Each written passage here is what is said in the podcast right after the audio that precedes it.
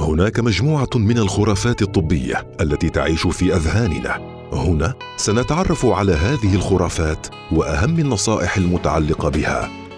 أهلاً وسهلاً بكم في خرافات طبية. من الطبيعي جداً أن تخاف الأم على أطفالها، ويقال أن الطفل الذي يصاب بنزلات البرد المتكررة يحتاج إلى فيتامينات لتقوية مناعته. ما حقيقة هذه العبارة؟ خلونا نتعرف على التفاصيل. خرافات طبية مع سميرة الفتيصية.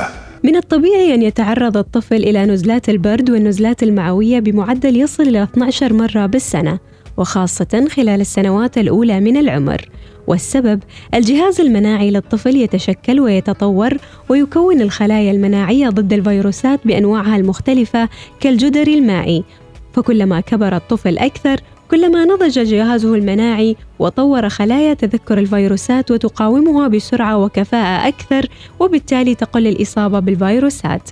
الطفل يضع يده بفمه طوال الوقت ويلتقط كل شيء وأي شيء من على الأرض ويضعه في فمه، وهكذا تنتقل له الفيروسات ويصاب بنزلات البرد.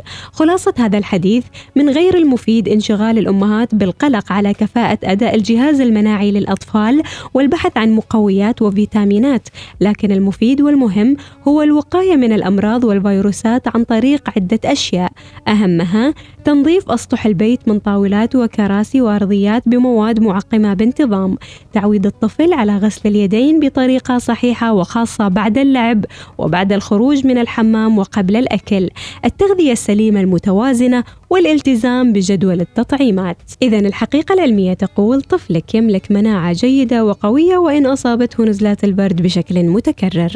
خرافات طبية مع سميرة الفتيصية يأتيكم برعاية شركة المياه الزرقاء.